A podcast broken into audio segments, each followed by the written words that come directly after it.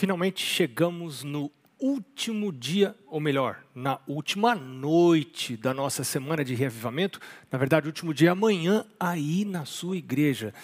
Tão bom foi estarmos juntos durante essa semana, estudando os ensinos de Jesus, conhecendo um pouquinho mais a respeito dele eu quero partilhar com você um texto da Bíblia sobre Jesus e um convite que Jesus faz para depois a gente voltar lá para o Sermão do Monte e hoje a gente vai terminar o Sermão do Monte. Então, o, a, o texto de hoje sobre Jesus. Você lembra que cada noite a gente está vendo um texto sobre Jesus, o caráter dele, o jeito que ele é.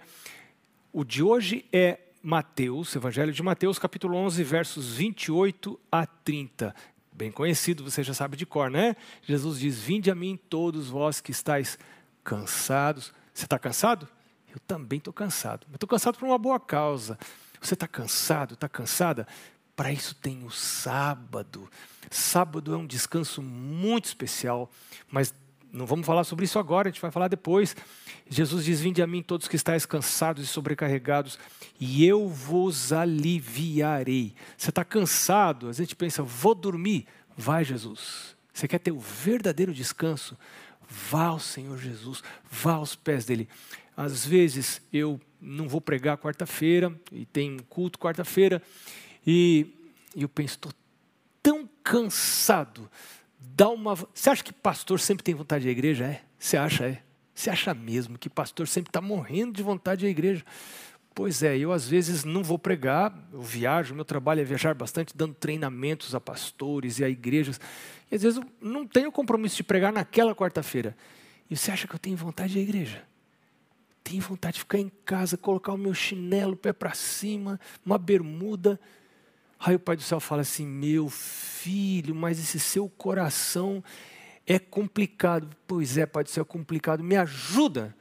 Aí o Pai do Céu me ajuda, porque a gente tem que pedir, né? a gente tem que reconhecer a fraqueza e não ficar só no reconhecimento da fraqueza. Aí não adianta nada, aí dá até depressão. Ah, mas eu não presto. Claro que você não presta. Isso não é novidade, eu também não presto, ninguém presta. A Bíblia diz: todos pecaram e encarecem na glória de Deus. Então, se você só ficar no não presta, não resolve sua vida. Tem que reconhecer que eu não presto, é verdade, é verdade, não é mentira não. Não presta mesmo. Mas aí você tem que falar, Senhor, mas me ajuda. Ele fala assim: não temas que eu te tomo pela tua mão direita, eu te ajudo, eu te sustento com a minha destra fiel. E aí eu falo, Pai do céu, me ajuda a ir para a igreja que eu não estou afim, não. Agora, quando minhas filhas namoravam com a gente em casa, era pior, porque você imagina um pai, dia de culto, ficando em casa e os filhos não falam nada, porque eles também não estão afim de ir na igreja. É, ou todo que é filho está afim de ir na igreja, fim de ir à igreja. Às vezes os filhos também não estão, mas filhos adolescentes. Aí o pai fica em casa, o filho, fica, o filho não fala nada. Pai, você não vai na igreja. Ah, é mesmo, vamos. Aí o filho não fala nada, filho não fala nada, fica quietinho. Mas está vendo ali, ó. Meu pai está em casa, assistindo televisão, culto correndo lá na igreja. Deus não está ocupando o primeiro lugar. É uma mensagem, a gente está ensinando. Né? Então, Deus me ajuda. Minhas filhas estão olhando para mim. Me ajuda, meu Deus. Gente, vamos para a igreja. E os filhos pensam que a gente está morrendo de vontade de ir, né? Não está, não. Mas quando você chega lá na casa de Deus, você encontra a paz e o descanso que você estava achando que você achar em casa, encontrar em casa. Você encontra lá na casa do Senhor. Jesus é esse que quer dar a paz para a gente. Essa paz, minha paz vos dou. Eu quero dar o meu descanso. Não vou lá dou como o mundo a dar. Né? Que coisa maravilhosa é a gente aprender, a gente aprende até morrer, né? Está aprendendo a buscar a Jesus. Eu quero aprender a buscar Jesus, não apenas conhecer doutrinas dele, os ensinos dele, mas ter comunhão com ele. Eu quero aprender isso tem que passar tempo na presença dele, ali ajoelhado. Se não tem assunto, fica quieto, fica ali, fica quieta, só contemplando o Senhor. É isso. Vamos orar. E daí vamos lá para capítulo 7, hoje, finalzinho do 6, capítulo 7 de Mateus. Vamos orar. Nosso Deus e Pai, nós agradecemos tanto por o Senhor ter enviado Jesus para morrer por nós. É um presente que o céu nos deu que nós não merecíamos. Como pecadores, nossos pais se desviaram e o Senhor tinha avisado. O Senhor mesmo assim mandou o filho, ele veio, ele era Deus como Pai. na mesma essência do Pai, o resplendor da glória do Pai. Um com o Pai desde a eternidade, ele veio aqui para morrer por nós, para que todo aquele que confessar o pecado seja perdoado. Nós agradecemos por isso. Agora vamos estudar a palavra de Deus. Vamos estudar os ensinos de Jesus, que é Deus. Senhor, grava e crava esses ensinos no nosso coração. Nós pedimos, em nome de Jesus. Amém. Sobre esta última frase da oração, Deus gravar e cravar os ensinos dele no nosso coração, eu quero ler finalzinho do sermão de Jesus. Agora a gente vai para a conclusão, depois a gente volta mais um pouquinho. A, a gente vai um pouquinho de trás para frente hoje, tá? Finalzinho do sermão, no capítulo 7, verso 24, Jesus diz uma coisa que eu entendi só recentemente. Você sabe que desde que eu era pequeno, minha mãe contava a história da casa construída sobre a rocha e a casa construída sobre a areia. O sábio construiu a casa na rocha. Achava bonito isso, eu ficava imaginando uma rocha bem grande e a casa construída lá. E aí vieram os ventos e, e a casa não caiu. Bonito, mas a casa não caiu. Construiu a casa na rocha. E outro construiu a casa na areia e vieram os ventos e a casa caiu. Eu achava bonito, mas eu nunca tinha entendido o que, que isso significa para a vida espiritual. Até que eu fui ler o sermão e Jesus explica no começo da história, não é nem no final. Ele explica no começo, ele diz assim: Todo aquele, pois, que ouve estas minhas palavras, que legal que você está ouvindo, hein? Você está ouvindo, então é para você. Todo aquele, pois, que ouve estas minhas palavras e as pratica, você ouve o que Jesus falou, ouve o que Jesus ensinou, e você coloque em prática. Não porque você está afim, não porque você gosta, não porque o seu coração está mandando fazer, não porque os seus sentimentos estão querendo fazer, mas é pela fé. Fé não tem a ver com sentimento. Ellen White fala isso. Fé e sentimento são coisas distintas. Quando você obedece pela fé, você fala assim: eu não estou afim de fazer esse negócio, mas se Jesus está falando, Jesus é tão bom, Ele quer o meu bem, e a gente vai ver nesse sermão, você quer, ah, vai ver agora já. Jesus é, fala assim, lá no verso 11 do capítulo 7: Ora, se vós que sois maus, sabeis dar boas dádivas aos vossos filhos, boas coisas, quanto mais vosso Pai que está nos céus dará boas coisas que lhe pedirem. Nosso Deus está querendo dar boas coisas para nós, para a gente pedir, peça, peça, peça, peça para Deus. Se aquilo não for fazer mal para você, Deus vai dar para você. Deus só não vai dar se não for bom. Deus vê o fim desde o princípio, Ele conhece todas as coisas, Ele sabe de todas as coisas. Então, a gente tem que pedir com fé. Ah, deixa eu explicar para você o que é esse negócio de pedir com fé. Você sabe que o povo acha, o pessoal acha, que pedir com fé é assim, quando você tem bastante fé, quase assim, fecha o olho, e isso, isso é fé, né? Você fecha o olho e faz assim, se, se contrai tudo. Aí é ter muita fé. Aí Deus vai fazer o que você está falando. Isso é fé. Quem tem muita fé, Deus obedece. Quem tem pouca fé, Deus não obedece. Epa, epa, tem alguma coisa errada aí.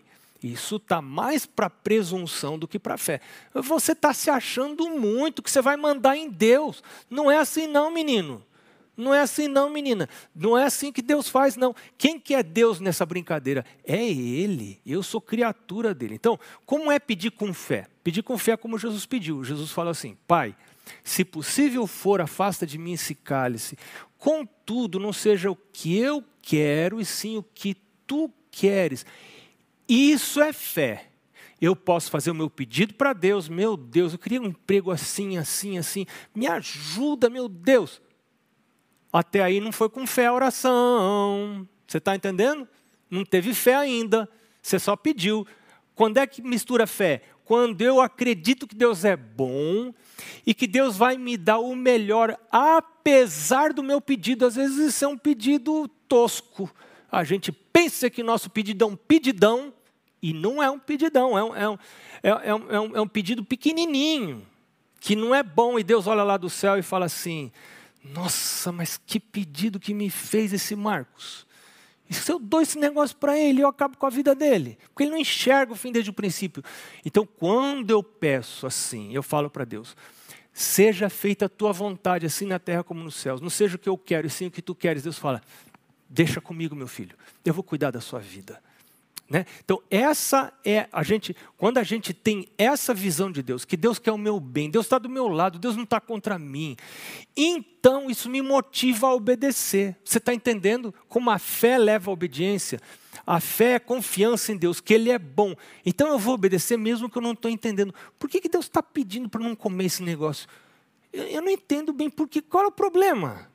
Por que, que Deus está pedindo para eu guardar esse dia? Por que, que Deus está pedindo para eu devolver o dízimo? Eu, eu não estou entendendo esse negócio.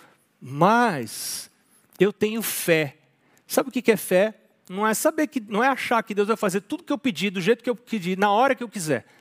Não, Deus não é assim. Fé é achar que Deus vai me dar o que é bom. E isso me leva à obediência. Então, aqui, Jesus, na, no, no encerramento do seu sermão, ele diz assim: todo aquele que ouve as minhas palavras e pratica, e pratica, eu ponho entre parênteses, porque tem fé, senão você não pratica coisa nenhuma. Será comparado ao homem que edificou sua casa sobre a rocha. Ah, entendi. Agora entendi. O que é você edificar a sua casa? A casa da sua vida, é a sua vida. A sua vida está na rocha ou está na areia? A areia é a sua cabeça, é a minha cabeça. Minha cabeça é só areia que tem lá dentro. Por quê? Não, é, não posso construir minha vida em cima da minha cabeça, do eu acho, eu penso, eu gosto, eu quero, eu prefiro. Eu só vou bater cabeça na vida. Então, quando eu construo minha, a minha vida sobre a rocha, a rocha é Jesus, né? Eu sou a rocha, ele, ele é a rocha. Quando eu construo a minha casa sobre a minha vida, sobre a cabeça de Jesus, fala assim: Sabe que eu, na minha vida, estou falando de mim mesmo, eu vivi algum tempo na minha adolescência afastado, completamente afastado dos caminhos de Deus. E eu achava que eu estava buscando a felicidade. E eu só fracasso em todas as áreas da minha vida. Você fala uma área aí, era fracasso. Repeti de ano, quase fui expulso da escola, uma série de problemas, uma série de problemas. Minha saúde lá, um, um, tudo, tudo, tudo arrebentado na vida. E chegou uma hora que eu cansei de pensar que eu era esperto. Não, eu não sou esperto, não. Se eu fosse esperto, minha vida estava boa. Minha vida não está boa. Eu quero outra mente superior controlando a minha vida. Eu só vou entregar minha vida para essa, essa mente. E hoje eu quero fazer um apelo para você entregar a sua vida para Jesus. E eu estou explicando para você o que é entregar a vida para Jesus. É você deixar uma outra mente regir a sua. Quando você entrega a vida para Jesus, você não manda mais. Mas você não manda mais, não é que você perdeu a liberdade, você foi livre para dizer assim: é, é, eu não sou tonto nem nada. Então eu quero escolher que o Senhor Jesus controle a minha vida, que Ele vai fazer tudo aquilo que eu faria se eu tivesse o conhecimento dEle. E foi isso que eu comecei a fazer. E que luta para a gente confiar, para a gente saber que Deus é bom.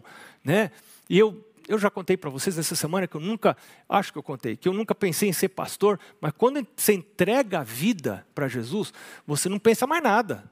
Você não prefere mais nada. Você fala, Senhor, controla a minha vida, agora o Senhor dirige minha vida, e aí o Senhor vai dirigir a sua vida. Você imagina se você faz isso hoje? E o que, que impede você de fazer isso hoje? Você entregar a vida para Jesus hoje. Dizer, Senhor Jesus, eu estou batizado, talvez falando com gente batizada, talvez gente que nem batizou, eu estou batizado, já frequento a igreja há tempo, mas eu nunca tinha entendido esse negócio de entregar a vida a Jesus. Entregar a vida a Jesus não é só no dia do batismo, é cada manhã você abre o olhinho assim, ó, abre o olhinho e você já quer pegar a vida de novo para controlar. Não, meu Senhor Jesus, dirige a minha vida. Aí quando você chega no estacionamento e você não encontra a vaga, você não fala assim, ai que droga. Não, peraí, você não entregou a vida para Jesus? Jesus não poderia arrumar uma vaga para você? Por que você não achou vaga? Todas as coisas contribuem para o bem daqueles que amam a Deus. Quem sabe Deus está atrasando você, vai ter um assalto ali na frente. Deus está cuidando de você. Confia no Senhor de todo o teu coração e não te estribes no teu próprio entendimento. Será isso saúde para o teu corpo e refrigério para os teus ossos. Confia confia. Quando você coloca a sua vida sobre os ensinos de Jesus e você deixa Ele controlar a sua vida, pronto, pronto. Isso é entregar a vida. Aí você está construindo a sua casa sobre a rocha. É maravilhoso isso aqui. Mas se você construir sobre areia, areia, areia da sua cabecinha, da minha cabecinha oca, né? minha cabecinha é oca. Eu preciso, preciso pôr Bíblia. Bíblia dentro, para tirar o oco da cabeça, né? Você põe Bíblia, põe Bíblia, põe Bíblia lá. Palavra de Deus, palavra de Deus. Até que os pensamentos começam a pegar no tranco. Vai pegando, vai pegando, vai pegando. E aí você começa a pensar os pensamentos de Deus, que é a palavra de Deus. Vai começar a pensar os pensamentos dele. Que coisa maravilhosa. Voltando, que agora a gente vai no sermão de Jesus de trás para frente, né? Nessa última partezinha do sermão. A gente tem Jesus falando cuidado com os falsos profetas, posições de liderança não, é, não necessariamente correspondem à consagração a Deus. Às vezes a gente tem essa confusão. Alguém é ancião da igreja, alguém é um, é um, tem uma posição influente na igreja, ou até um pastor da igreja como eu, e a gente pensa assim: nossa, se é um pastor, se é um ancião, deve ser uma pessoa muito consagrada. Jesus diz: Cuidado, tem lobo que está apertadinho, que nem disse o pastor Demóstenes hoje de manhã. Tem lobo assim apertadinho em pele de ovelha. O lobo está lá dentro assim que não aguenta, mas está vestido na pele de ovelha. Cuidado, Jesus está falando isso aqui. Cuidado com os falsos profetas, que se apresentam disfarçados em ovelhas, mas por dentro são lobos roubadores. Pelos seus frutos os conhecereis, pelos frutos os conhecereis. E aí a entrada, a porta estreita e a porta larga. Jesus está falando, meu filho, tem, tem, tem dois caminhos, duas portas. Verso 13: Entrai pela porta estreita, largue a porta, espaçoso o caminho que conduz para a perdição, e muitos que entram por ela, porque estreita é a porta, apertado o caminho que conduz para a vida. Você quer ter vida? É o caminho estreito. Você quer a perdição? Caminho largo. Ei, ei, seu namoro, hein? Fala para mim, fala aí. Seu namoro é um namoro do caminho estreito ou namoro do caminho largo? Hum, a roupa que você usa é roupa do caminho estreito ou a roupa do caminho largo? A música que você escuta é música do caminho estreito, música do caminho largo. A comida que você come é comida do caminho largo ou comida do caminho estreito? Quem quiser vir após mim, diz Jesus, negue-se a si mesmo, tome sua cruz e siga-me a negação do eu, quando Jesus pede para a gente negar alguma coisa, a gente está negando exatamente aquilo que não nos faria bem. Quando a gente permite que Jesus retire aquela coisa da vida, a nossa vida fica melhor. Sem aquilo, a nossa vida vai ficar melhor. E eu me lembro do meu pai sempre falando em casa: lembra de entrar pela porta estreita, apertado é o caminho que conduz para a salvação. Se está muito fácil a sua vida, possivelmente você está no caminho largo. Porque o caminho estreito é difícil de andar pelo caminho estreito. Depois, voltando um pouquinho no sermão de Jesus, a gente tem o que a gente já conversou sobre isso hoje, Jesus nos animando a orar a pedir, pedir, dar-se-vos-á, buscai e achareis, batei, abrir-se-vos-á, todo que pede recebe, o que busca encontra. E aí ele diz: se vocês são maus, vocês querem dar boas coisas aos filhos, quanto mais o nosso Pai que está nos céus é, é, vai nos dar, vai dar boas coisas àqueles que, que lhe pedirem. E o verso 12 que dá um sermão só a ele, mas a gente não tem tempo de ficar muito nele, mas ele diz assim: tudo quanto, pois, quereis que os homens, e eu acrescento aqui, as mulheres, façam para você, faz você para eles. Nossa, isso é uma lição. O que você quer que alguém faça para você? Faça você para a pessoa primeiro. Ser proativo nas relações. Essa é uma regra chamada regra de ouro. Né? É, Jesus depois fala no começo do capítulo 7, não julgueis para que não sejais julgados, etc. Como a gente julga as pessoas, a gente atribui maldade às pessoas sem ter comprovação. Que cuidado que a gente tem que ter com isso, né? É, Jesus diz assim: hipócrita, tira primeiro a trave do teu olho e então verás claramente para tirar o argueiro do olho do teu irmão. E agora nós vamos para o centro da mensagem de hoje, que começa no verso 25. Jesus está falando sobre a ansiedade. E eu quero recordar a mensagem de ontem, o final da mensagem de ontem, Jesus dizendo: Não acumuleis para vós outros tesouros sobre a terra, que os homens podem ver, ostentar. Olha aqui, ó, como eu sou rico, olha a roupa que eu estou vestindo. Dá uma olhadinha no meu carro. Tá, passa, dá uma aceleradinha. Hum, hum, hum, né? Opa, olharam para mim. Viram que eu estou dentro desse carro? Nossa, abafei. Hein? Vem aqui me visitar na minha casa nova. Olha aqui a minha casa, vou mostrar para você. Né? Salomão lá no seu esplendor. É, e, e, aquele rei, se não é, me, me, engano, foi Ezequias, que os uh, enviados de Babilônia vieram e ele mostrou todas as coisas bonitas lá do reino. Ah, que tentação mais humana que essa. Eu estou falando assim de brincadeira, mas você acha que eu também não tenho essa tentação? Claro que eu também tenho essa tentação. Ela é humana. Ela é humana. A gente quer mostrar as coisas dessa terra, os tesouros dessa terra. Jesus fala: meu filho, você tem que ajuntar tesouro em outro lugar. Esses tesouros que você ajuntar tudo aqui, você vai perder todos. Caixão não tem gaveta. Você não leva nada. Você vai perder tudo. Ou você perde porque você morre na hora que você fecha os olhinhos, meu irmão, minha irmã. Você fechou o olhinho, acabou tudo. Outro vai ficou de dono na hora que você deu o último suspiro. Tem outra pessoa que já, já é dono do que era seu. Pronto, perdeu tudo, não leva nada. Ou quando Jesus voltar, vai queimar tudo. A palavra de Deus diz que vai queimar tudo. Que sabedoria é você fazer como Jesus disse?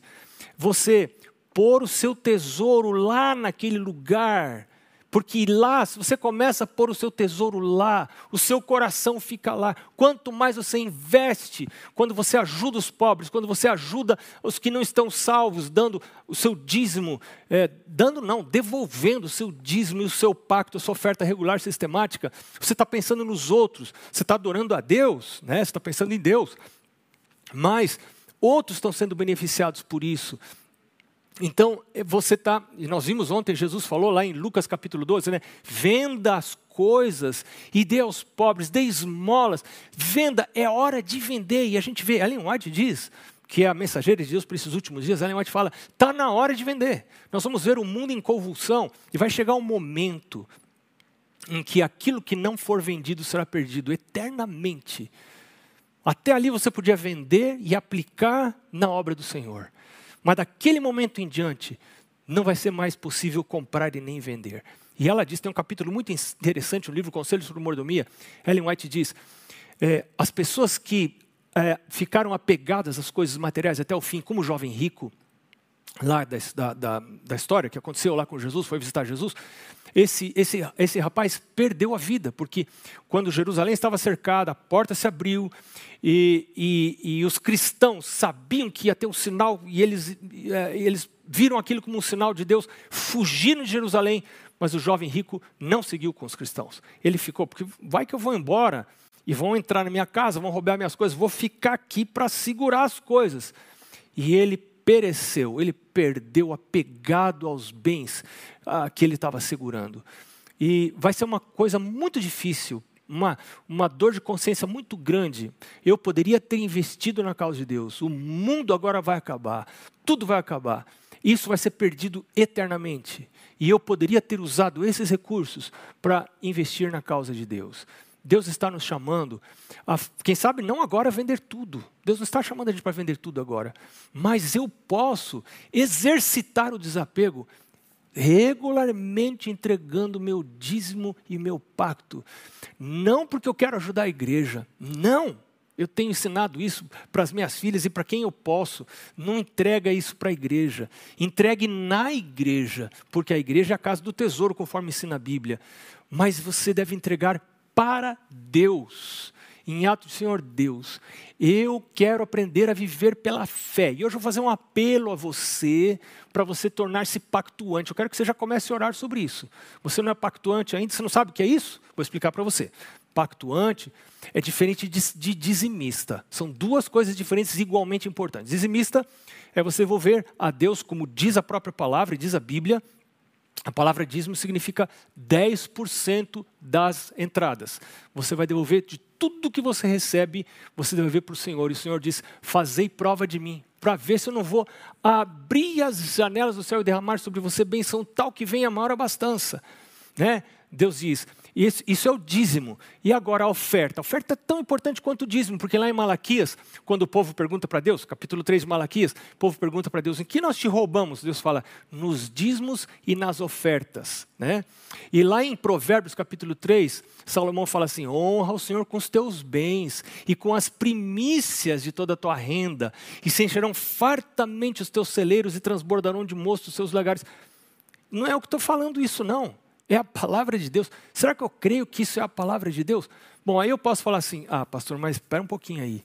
A coisa está complicada já. Agora eu ainda vou devolver dízimo e ainda pacto. Esse pacto, por que se chama pacto? Porque eu vou fazer um pacto com Deus. Eu vou propor uma porcentagem. Aí que está a diferença entre o dízimo e o pacto. No dízimo, Deus propõe, Deus estabelece a porcentagem, eu não tenho como mudar. Mas na oferta, eu proponho uma porcentagem. E eu comecei com uma porcentagem, quando eu entendi esse assunto, eu comecei com uma porcentagem bem pequenininha. É, 1,5% foi a primeira porcentagem que eu entreguei como oferta. Né? E depois, quando eu, eu, eu era, eu estava entrando na adolescência, quando eu fiz isso, eu comecei a fazer, era muito difícil fazer o cálculo, que eu sou ruim em matemática, e eu fazia o cálculo, 1,5% disso aqui que minha avó me deu. Ah, e esse dinheiro que eu achei na rua, devolver 1,5% de oferta mais o dízimo. Que complicação calcular 1,5%, era muito difícil. Mas aí eu, eu, eu vi o resultado da conta, eu tinha até vergonha de levar aquilo para a igreja, tão pouco que era. Né? E assim, quando eu, eh, Deus me deu um emprego, um trabalho, eu dobrei aquele pacto. Deixa um e-mail para lá, fui para 3%. E, e não vou contar mais o resto da história, porque não tenho tempo. Mas eu estava dizendo, alguém pode falar assim, pastor, mas agora eu vou devolver dízimo e ainda oferta, agora que eu não vou conseguir viver. E eu quero dizer que quando você chegar a essa conclusão, você está no ponto certo. É exatamente isso que Deus quer que você conclua. Deus quer que você fale assim: não vai dar para viver. Exato, Deus fala: pronto, porque agora você vai começar a viver pela fé. Não é para você viver pela vista. Pela vista, você tá, o seu salário inteiro já não dava. Aí você ainda vai tirar dízimo e tirar pacto, aí, aí não vai dar. E Deus fala: pronto, você chegou no ponto que eu queria. Eu quero que você se desespere da sua capacidade de sobreviver. E que você aprenda que nem só de pão viverá o homem, mas de toda palavra que sai da boca do Senhor. Você lembra da história de Gideão? A história de Gideão? Ele foi lá lutar contra os exércitos inimigos e tal, e Deus falou assim: tem muita gente. Ele falou, mas Senhor, é um exército imenso, é muita gente. Deus falou, não, tem muita gente, era vinte e poucos mil. Deus falou, tira, e foi tirando, ficou onze mil, doze, não lembro exatamente dos números. E Deus falou, quando tinha ali perto de dez mil, onze mil, não recordo, Deus falou para ele: tem muita gente ainda, pode tirar mais. E você lembra com quantos ficou Gideão? Ficou só com 300. Aí Deus falou: Pronto, agora, agora você pode ir. Era um absurdo. É um absurdo. Você entende que Deus que você está servindo? Se você sobreviver, Deus quer que nenhum pedacinho da glória vá para você. Que toda a glória vá para Ele. Porque se com o salário inteiro você não vivia, agora devolvendo o dízimo impacto, agora sim que você não vive, você não sobrevive com isso. E você vai precisar de milagre, e você vai precisar de orar, e você vai precisar de confiar, depender de Deus, ter experiências com Deus. E eu quero dizer para você que rapidinho você vai descobrir se existe Deus ou não. Se você, obedecendo a palavra de Deus, você devolve o dízimo e devolve pacto, e você morre de fome, rasga sua Bíblia. Rasga sua Bíblia. E como disse um pastor para mim, muitos anos atrás, ele disse assim para mim: traz a sua Bíblia que eu vou ajudar você a picar. Se não funcionar, traz a Bíblia para mim e eu ajudo você a rasgar. Eu, eu ajudo, hein? Eu fiquei tão impressionado com aquilo. Um pastor se oferecendo para rasgar a minha Bíblia. Eu fiquei muito impressionado. Falei, ele deve estar falando sério. E eu vou fazer isso com você também. Se não funcionar, entra lá no Instagram, pastor, vem cá me ajudar a rasgar a minha Bíblia. Vamos rasgar a Bíblia junto. Mas a palavra do Senhor dura para sempre. A palavra do Senhor dura para sempre. O Senhor Jesus está falando aqui de ansiedade. Eu quero que você já vá, enquanto eu vou falar de ansiedade, eu quero que você já vá pegando esse cartãozinho aqui. Ó. Esse cartãozinho, daqui a pouco ele vai aparecer aí na tela. Ainda não, mas daqui a pouco ele vai aparecer na tela. E eu quero que você segure, se você talvez você tenha um cartão físico, talvez você tenha esse cartão no seu celular ou no seu tablet ou no seu no que você estiver usando para assistir é, esse, esse tema de hoje. É, e eu quero que você pegue e você vá respondendo para o Pai do céu. Eu não me interesso no que você está respondendo. Quer dizer, eu interesso porque eu queria que você tivesse uma experiência linda com Jesus. Mas mas não é para mim que você está fazendo esse pacto, nem é com a igreja que você está fazendo esse pacto. Pacto é você e Deus. Ninguém nem vai ficar sabendo se você escreveu ou não escreveu, riscar ou não riscar. Ninguém vai ficar sabendo. É você com Deus. O Senhor Jesus está chamando você para buscar Ele em primeiro lugar. Sabe do que você vai ficar livre? Você vai ficar livre da ansiedade.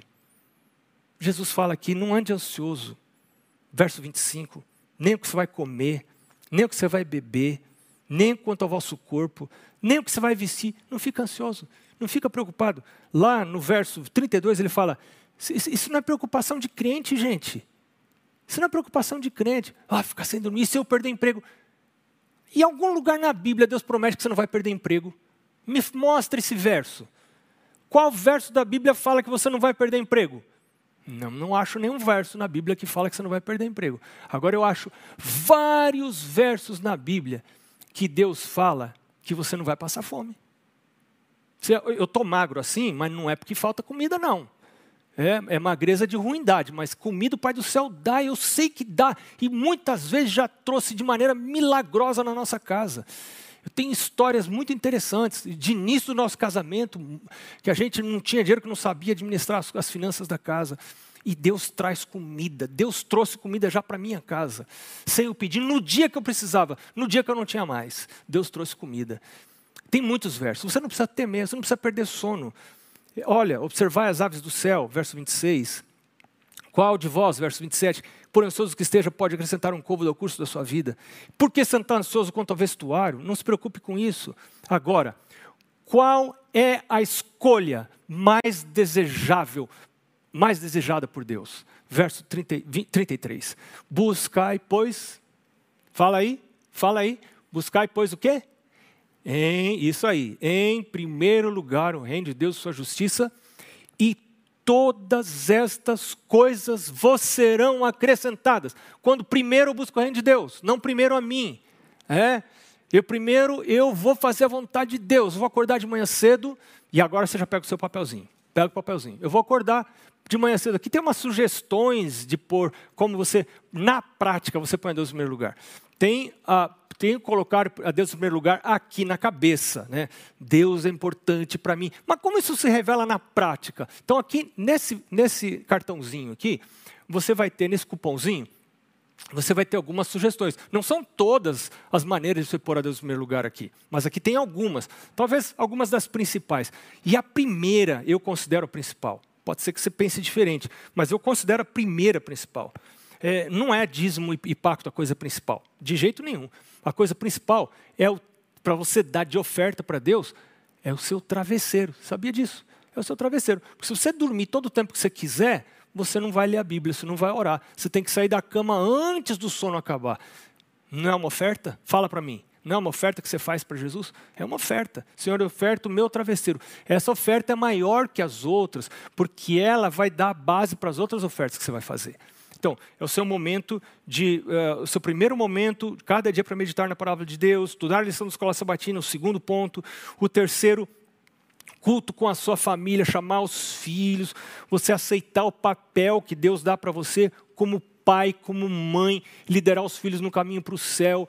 É, e aí eu vou fazer o culto familiar, vou exigir, sem puxar pelos cabelos, sem gritar, mas com firmeza, com amor, com sorriso, mas com decisão. Gente, é culto, nós não vamos tomar café de jejum sem fazer o culto, nós não vamos dormir sem fazer o culto, culto rapidinho, mas eu vou fazer o culto, porque eu mostro de que lado que eu estou, eu estou do lado do Senhor. Né? É, estar em constante comunhão com Deus por meio da oração, eu sugeriria você marcar momentos do dia para orar, compromisso de orar regularmente, né? formalmente. porque a oração formal vai fortalecer ah, os momentos informais de oração. E o outro, o seguinte ponto é devolver fielmente o dízimo a Deus. Dízimo é 10%, não é 9%, não é 11%, não é 15%, não é 20%. Você ah, estou muito feliz, eu devolvi para Deus um dízimo de 20%. Não é isso, não tente melhorar o plano de Deus. O plano de Deus, o que Deus disse está dito. Ele disse que dízimo é dízimo. O próprio significado da palavra dízimo, é, original quer dizer 10%. E então agora, dedicar uma porcentagem regular de minhas rendas como oferta. Dízimo e oferta são fundos diferentes no reino de Deus. Sempre, desde lá do Antigo Testamento. Dízimo é um fundo muito restrito. O dízimo, lá no Antigo Testamento, só poderia ser usado para sustento dos levitas. No Novo Testamento, ele só pode ser usado para o sustento daqueles que são é, indicados pelo povo de Deus para pregar o Evangelho, para serem os, os líderes da, da, causa da pregação do Evangelho. Então, dízimo é o sustento de pessoas que pregam o Evangelho 24 horas por dia, 7 dias por semana, não tem outro trabalho, não tem outra renda, porque a dedicação é exclusiva à causa de Deus.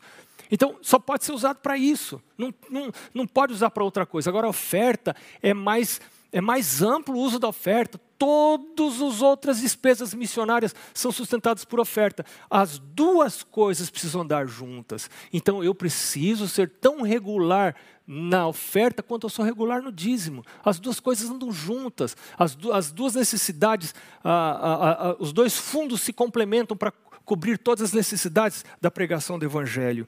É, o ponto seguinte, ah, mas nesse ponto ainda da oferta, eu quero recomendar a você que ore a Deus e você escolha uma por um número, uma porcentagem, para você colocar aí nesse espaço que tem nesse item, antes do sinal de porcentagem. Né? E eu recomendo a você que escolha uma porcentagem baixa, para você ter uma experiência Comece com uma porcentagem baixinha. Eu vou ver se agora eu vou morrer de fome. Deixa eu ver se eu vou morrer de fome. Vamos ver. Vamos ver se eu morri. Vamos ver se eu morri. Vou entregar esse, esse porcento aqui um pouquinho. Vamos ver se eu morro. Né?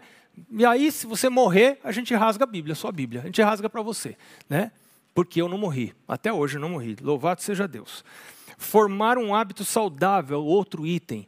Muito importante a conexão que tem entre os hábitos físicos e o reavivamento e a reforma da nossa vida espiritual. Estão muito conectados, porque nosso corpo é uma coisa só. E a lei moral e a lei natural foram criadas pelo mesmo autor. É o mesmo autor, ele é autor de ambas. A transgressão de uma vai levar à transgressão da outra. E último item, eu quero trabalhar com Deus, usando meus dons para compartilhar as boas novas da salvação. Eu vivo para servir a Jesus. Eu vivo para ser um embaixador de Cristo. Eu vivo para ser testemunha dele. Eu vivo para que outros alcancem a graça que Deus me deu. Que coisa maravilhosa que eu encontrei Jesus, que eu sei que ele é bom, que ele cuida de mim. Eu posso depender dele. Eu posso arriscar, né? Ficar com menos e ver o que vai acontecer. Deixa ver o que, que Deus vai fazer na minha vida. Experimenta. Ó, oh, provai e vede que o Senhor é bom.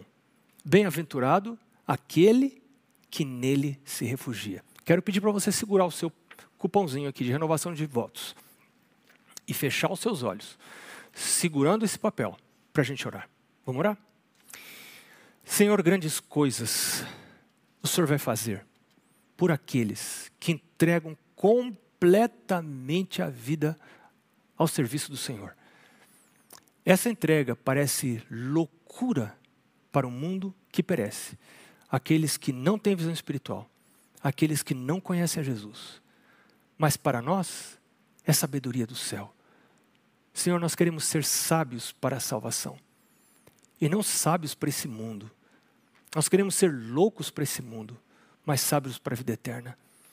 Nós queremos estar colocando nosso tesouro, nossa vida, nossa família, tudo que nós temos ao serviço do Senhor, e mesmo enquanto estamos com os pés na terra, nós não queremos tirar os olhos do céu. Eu peço a tua bênção, Senhor, no final desta semana de revivamento, para cada pessoa que está escutando a tua voz, lá no seu coração. Não é o sermão de um ser humano, é a voz do Espírito falando lá dentro do coração. Senhor, ajuda que essa pessoa possa ouvir e ousar experimentar. Ó, oh, e vede que o Senhor é bom. Muito obrigado por, as, por estas promessas. Nós agradecemos em nome de Jesus. Amém.